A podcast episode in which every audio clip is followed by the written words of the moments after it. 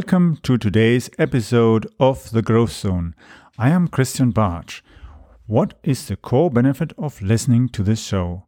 Business leaders in corporate and privately held companies gain insights into trends and strategies that provide them with a competitive advantage in the marketplace. Each episode focuses on an area such as marketing, sales, innovation, or funding that is absolutely critical to the growth of companies, whether they are startups or corporate global players, where management needs to juggle the challenges of market entry or knowing how to navigate the uncertainties of disruptive developments. Mind feeding is where clarity evolves and helps solving organizational challenges. For those who listen to the entire episode, I have a special surprise gift.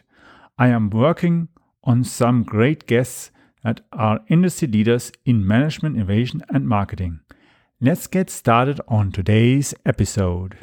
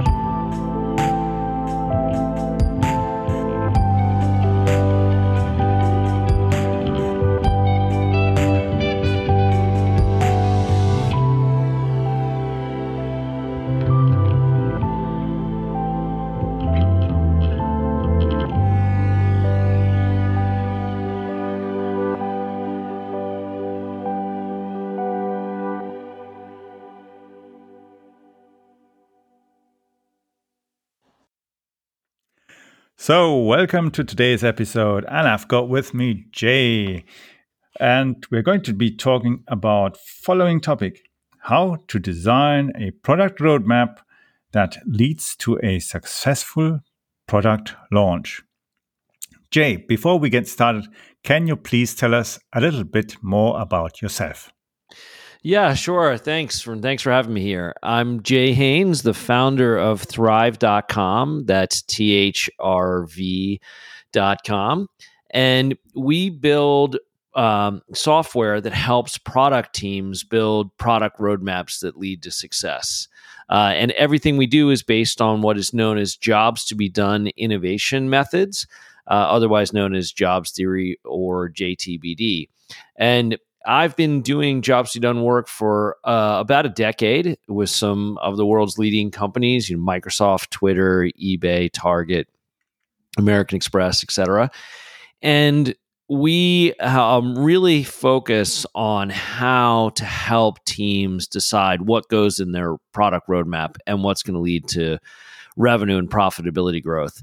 Um, and I really got to jobs to be done after being in the investment world for about the first 10 years of my career uh, and seeing companies really struggle with innovation and growth. Uh, and ultimately, at the end of the day, every business is in business to generate accelerated revenue and profitability growth.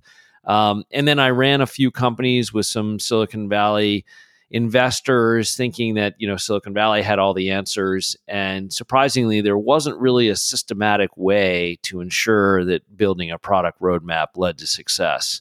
Um, and that's how I got to jobs to be done and jobs theory, which your listeners may know uh, from Clay Christensen of Harvard Business School, who was a big proponent of it. Um, unfortunately, he passed away last year.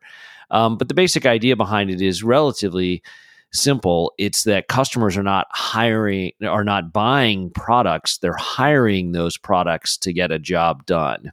And we can go into what that really means for for product roadmaps, but that's the core of the idea.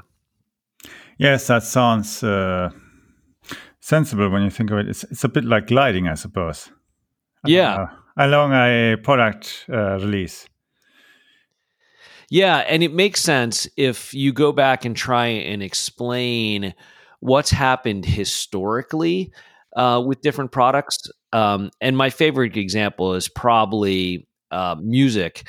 So uh, I'm old enough that I I used to have records, you know, record collection, and then I had a CD collection. I'm actually old enough. I used to own eight track tapes. So you know, maybe some of your listeners don't even know what those are. but uh, and then we all switched, of course, from CDs to iPods. And then now we all switched from iPods to streaming services like Apple Music and Spotify and Pandora. So, why is that? What happened? Well, the markets didn't really change because the underlying market was not for an iPod or for a CD or for a record. The market is really the job you're hiring that product to do, which in that case is to create a mood with music. And the beauty of thinking in this way is that your customer's job doesn't change over time. Creating a mood with music has been the same for hundreds of years. It's going to be the same job a hundred years from now. You know, you used to have to hire a string quartet to create a mood with music, and then eventually we got recording devices, and now we have streaming services. So what what's key there is that if you analyze your customer's job rather than your competitors' products, you're then going to be on the right track to creating innovations and putting ideas into your roadmap that's going to lead to success. And that's really the, the key underlying parts of the theory. Yeah, so that actually makes sense because it's really focusing on the client instead of trying to mimic what the competition is doing or trying to uh, become like the competition instead of actually solving the really the real problem that actually the client is struggling with and hasn't solved with the help of the competition. That's right. That's right. And if you look at just being a copycat product or or copying your competition, it usually doesn't work. Uh, and the iPod is a great example. You know, the iPod was obviously enormously successful. Apple sold 200 million of them at $150 a piece. So that's a, you know, $30 billion of iPods sold, which is, you know, huge. And Microsoft thought, okay, well, we're going to enter this market and create a competitor. And we're Microsoft, and they obviously have a billion customers and an operating system and technology and engineering talent and marketing and a brand, and they launched the Zune. And uh, Christian, I don't know if you ever owned a Zune, but not many people did. no. and it, it, was a huge failure. Uh, and that's because they did exactly what you were saying. They created features that were exactly the same as an iPod. So no one switched because that doesn't create any customer value. It's not any different. But right about the same time, a little known company called Pandora was signing up 90,000 people a day to their streaming service. And that's because they were doing something very, very different rather than buying songs and downloading them to your computer and then uploading them into your iPod or your Zune. They just created a streaming service where you didn't need any device at all. And that got the job done faster and more accurately. So by if you're just trying to copy your competitors, you really probably aren't solving the problem in a different way that's going to create value for your customers. And ultimately, that's what you want your product roadmap to do is to create value for your customers differently than your competitors are doing it. And that's where Jobs to be done is really powerful. It helps you get insights into where your customers are struggling with their job, not just with the competitors' products, and also identifies using your customer's job where your competitors are really weak and how you can build a roadmap to succeed.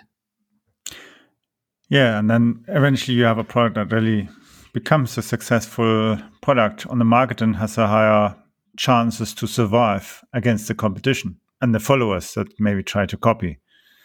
That's right. That's right. And you're trying to build those competitive barriers uh, over time, and you never stop. That's what's really interesting as well. A roadmap is continually being updated in response to competitive changes in the market. And if you become the leader because you've got this better perspective on how to satisfy your customers, then you can build that competitive differentiation and um, and withstand any competitors who enter the market. Yes, and then the the product actually has value, and there's a reason then actually long term maybe even to switch, and more people want to use it yeah, that's right. And and what you bring up customer value, um, and that's a really key part of jobs to be done is figuring out what is customer value, and are you actually creating any value for your customers before your team invests in product roadmap, and that's really critical because essentially jobs to be done is a risk mitigation system because your company is using its dollars, its capital to invest in developing, marketing, and selling what's in your product roadmap. And before you make that investment decision, you want to make sure you're creating customer value. And a lot of teams can't even define what customer value is, which is very interesting. And what we really help with is putting metrics around customer value. So, in short, what customer value is, is helping your customers get their job done faster and more accurately. So, jobs to be done helps teams identify the key metrics for success, which is first identifying where customers are struggling to get the job done. So, what's slow and what's inaccurate, and then enabling those teams to build ideas for their product roadmap that are faster and more accurate than their competitors. And you can see this in the Pandora, Microsoft Zune, you know, iPod example um, the iPod obviously was much better than a CD in creating a mood with music because, you know, as Steve Jobs famously said, you can have a thousand songs in your pocket. So you could create playlists in whatever mood you were in. If you were exercising or on a romantic date or just wanted to relax, whatever, you had your playlist available. Well, but creating those playlists was still pretty manual. You had to go and find the songs, you had to organize them into playlists, and then you had to download them to your iPod. Then you have to have your iPod with you, you know, etc. But what Pandora did was say, oh, well, we just have algorithms, and our algorithms, just by taking what songs you want to listen to, our algorithms are going to automatically create a playlist for the customer. And that's an incredibly important thing to think about is that your product should actually get the job done for the customer. You shouldn't your customer shouldn't have to do a lot in order to successfully get the job done. And you can see that over time in just whether it's consumer markets business markets or medical markets that that's the key to innovation success is that the new products are faster and more accurate and they get the job done for the customer yeah, absolutely, and it increases then the value, and uh, as well, of course, it attracts as well more clients, especially when you think of it B two B, where people are very careful before they introduce something new. Um, I suppose really then try to f- have the product as fitting that the business client doesn't become uh, disillusioned or even unhappy, and then moves on. Yeah, that's right. And and in B2B markets, you can see this progression uh, into faster and more accurate products as well. And we when we work with B2B companies, um, we part of what we work with them on is this idea that their products are actually not supposed to have more and more features for their customers. And sometimes this is a hard thing for product teams to grasp because um, and especially in software where you can build anything. And the idea is, well, we can let our customers customize it if they want it this way or if they want it that way, and we'll have these features and they can do anything they want with our product. When really you want to limit those as much as possible. And the way to do that is to understand what the job that your customers are hiring your product to do so you can be very very focused on getting that job done faster and more accurately. And as as you probably know christian because you probably use business business software it can be very confusing sometimes. Lots of features lots of settings lots of configurations. And the more that you can develop your software to have fewer of those kind of configurations of settings uh, because you're helping the customer get the job done, the better. And it's just like Pandora. Pandora has very, very, very, and even streaming services have very few features uh, you know, relative to the iPod if you just want to create a mood with music. And that's because what the value comes from the sophistication in figuring out in the in the case of the music what type of music you want to listen to. So there's features that are in the algorithmic side of it but from an end user standpoint you click a button and i have a mood with i create a mood with music as, as simple as possible. Yeah so in other in other words the user actually just wants to click a button yeah. yeah. Yeah. It's funny. It's funny you mentioned that. When we do work with companies, um, we always start with that idea that imagine your solution is literally just a button That's all your customer has to do to get the job done. And you could apply this to anything. Imagine it's a consumer market where you want to get a baby to sleep through the night. So push a button. Or you're in a B2B market where you want to acquire customers. You push a button. Or you're in a medical market and you're trying to diagnose a disease and you push a button. Now, practically, that's not always possible, right? Yeah. Um, but at least it helps the companies think about what's in their roadmap and say, okay, if our customers have to do more than pushing a button to use our product, why is that? And if it takes them 10 steps to achieve their goal, in other words, to get the job done, can we have it take eight steps? Can we have it take five or three? And what can we do on our product roadmap? What can we be building that's going to remove those steps that our customer has to take to achieve their goal? And that's where you get back to speed and accuracy. So every step that you as a product team can eliminate for your customer is creating customer value.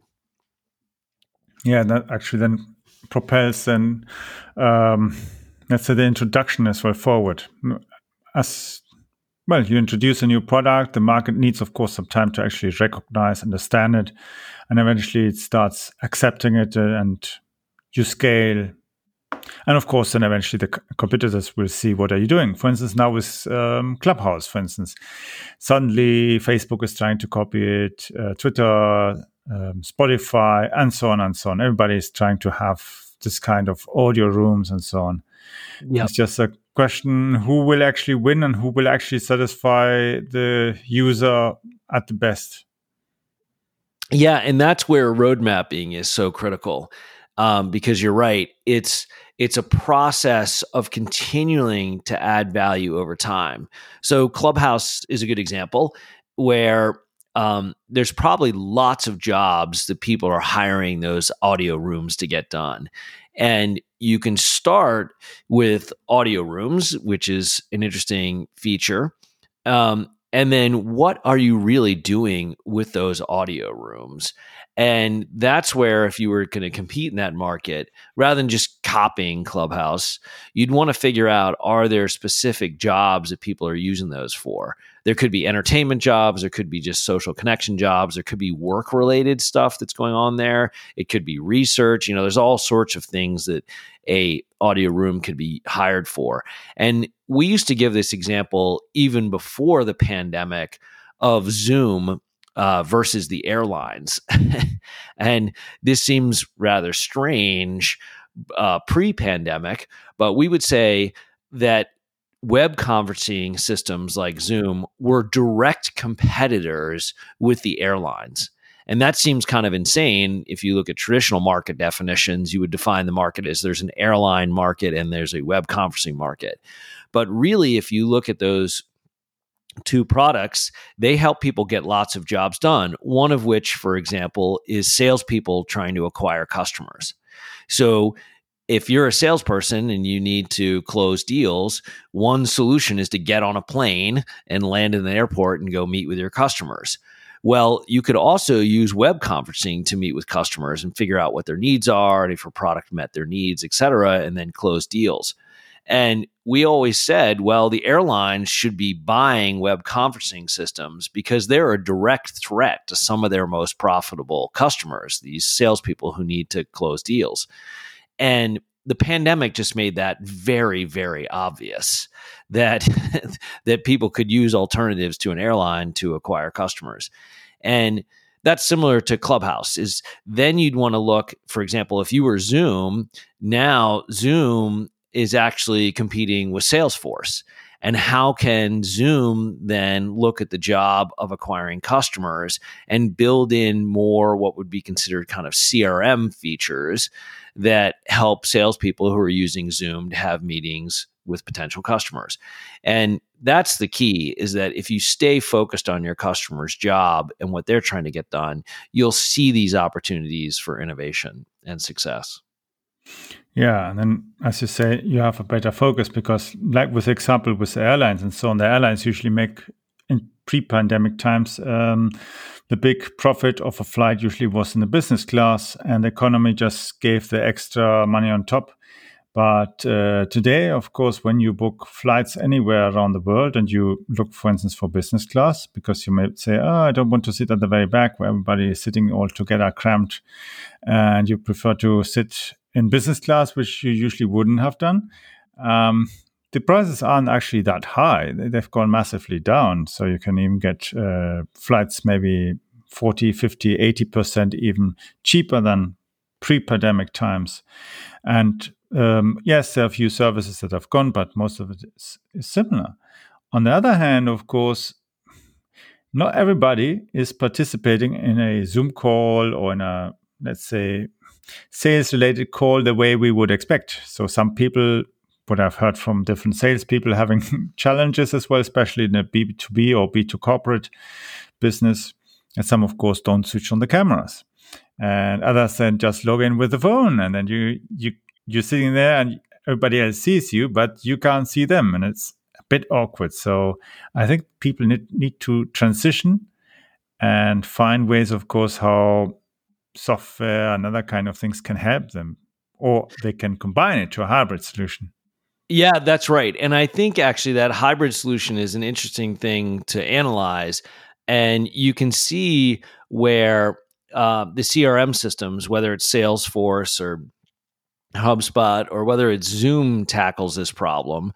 Uh, but if you're a salesperson, one thing that would be really good to know is should I get on a plane or not?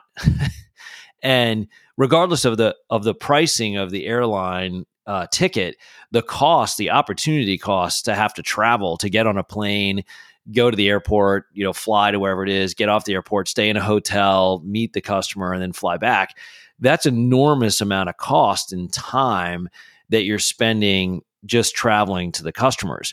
So if a CRM system could look at your pipeline of deals and say, by the way, uh, you know, Jay, you should get on a plane tomorrow because you're going to lose this deal, right? You think it's going to close, but for all these reasons, and it could use algorithmically figure out, um, you know, what's happening with the deal, who is the customer, analyze emails you've sent back and forth, you know, whatever whatever the inputs are in the algorithm.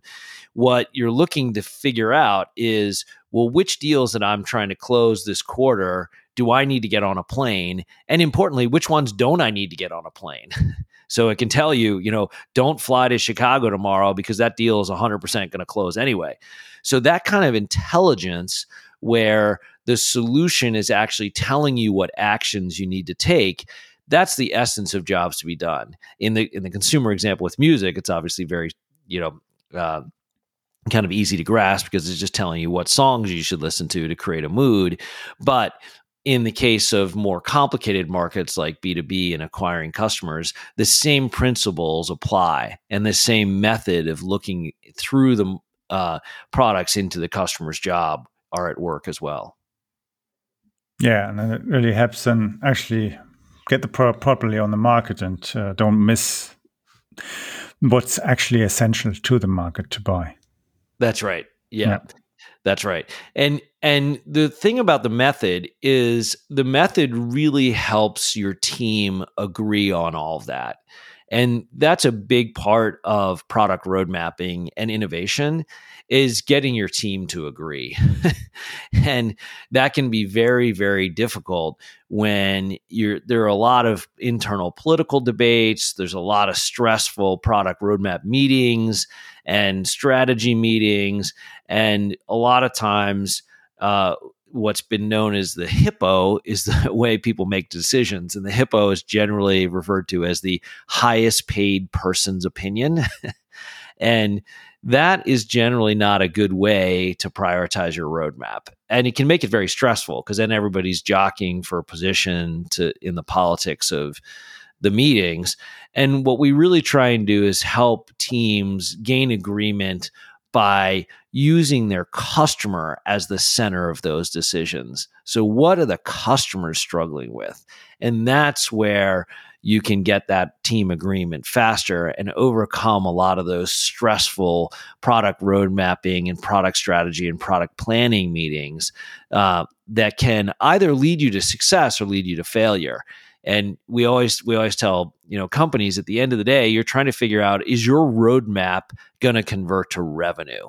That is actually the key of every company's success. You've either got a roadmap that looks like BlackBerry, which people may remember or may not. You know, BlackBerry's market cap, they were four times bigger than Apple when the iPhone launched, which is you know almost inconceivable to think about today because Apple, of course, is a two trillion dollar company, and BlackBerry is effectively uh, almost out of business. I mean, they had a fifty billion dollar market cap, and now it's you know pretty close to zero.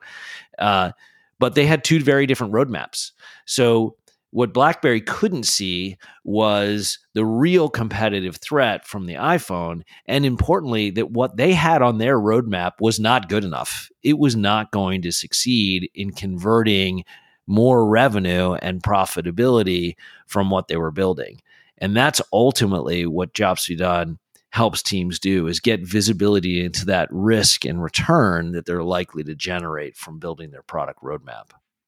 Yeah, exactly. And the consumer and the users, business users were, of course, changing the habits, and uh, usability was an issue, of course. Yeah. Yeah, that's right. And and you could also see that uh, you know, of course, BlackBerry, um, given the technology of the time, was extremely good at mobile email. Uh, you know, you may remember they started with the basically two line display and a tiny keyboard. I, I even had one of those, and it was very useful. You know, it was very useful to have access to your email mobile. But what, of course, the iPhone did, and what we all you know recognize now, is that um, the iPhone and and even Android phones are are phones in name only. Uh, it's really a mobile computing platform to get multiple jobs done. And what BlackBerry didn't recognize is that even though people did like keyboards and keyboards, you know, physical keyboards were a nice way to enter text for emails, but there are just so many more jobs that we need to get done while mobile that they had the wrong platform that ultimately taking up too much of the computer screen with the keyboard wasn't going to be a competitive advantage. And, you know, this was even if you go back and look at Steve Jobs' original iPhone keynote, this is one of the critical elements that he mentioned, which is we're taking up way too much screen real estate for something that's going to fit in your pocket with this physical keyboard that you're not going to need for a whole bunch of other jobs, including, you know, uh, browsing the internet and getting information from the internet uh, and all the other applications that followed. Yeah. So it was great having you here on the show, Jay. And um, before we leave, where can people actually get in contact with you to find out more or maybe even test out the software, anything like that? Yeah, sure. People can find us at thrv.com. That's thrive without the vowels. Um, and we have uh, a free online course with for jobs to be done. So you can take our course online. Uh, we have a bunch of videos and uh, resources for anybody who's looking to learn more about the method and how it works and how it can help product teams with their product road mapping. Great. So I hope we'll be talking about similar topics in the future.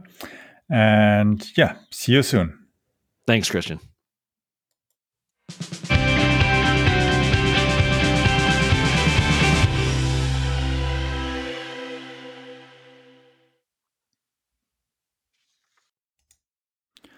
I hope you enjoyed today's episode of The Growth Zone with Christian Bartsch.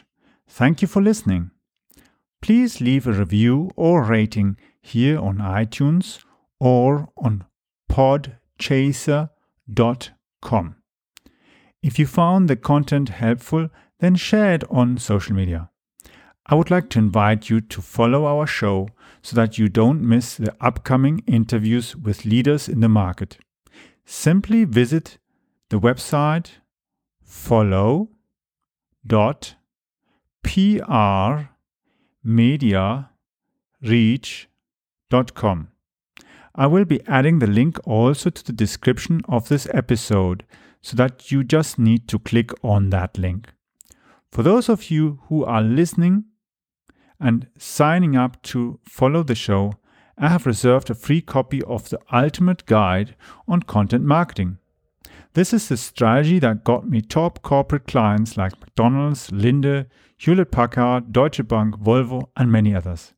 That strategy has been working for over 10 years. It also got me contacts with police, transport authorities, military, and several universities, and even leading research institutes. For sure, it also worked wonders as it got me many small, medium sized entrepreneurs and enterprises as clients. And that even included international clients from all around the world.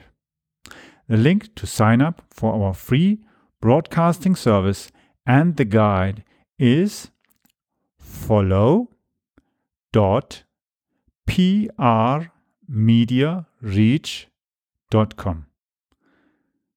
That will give you access to the most recent version of my ultimate guide on content marketing.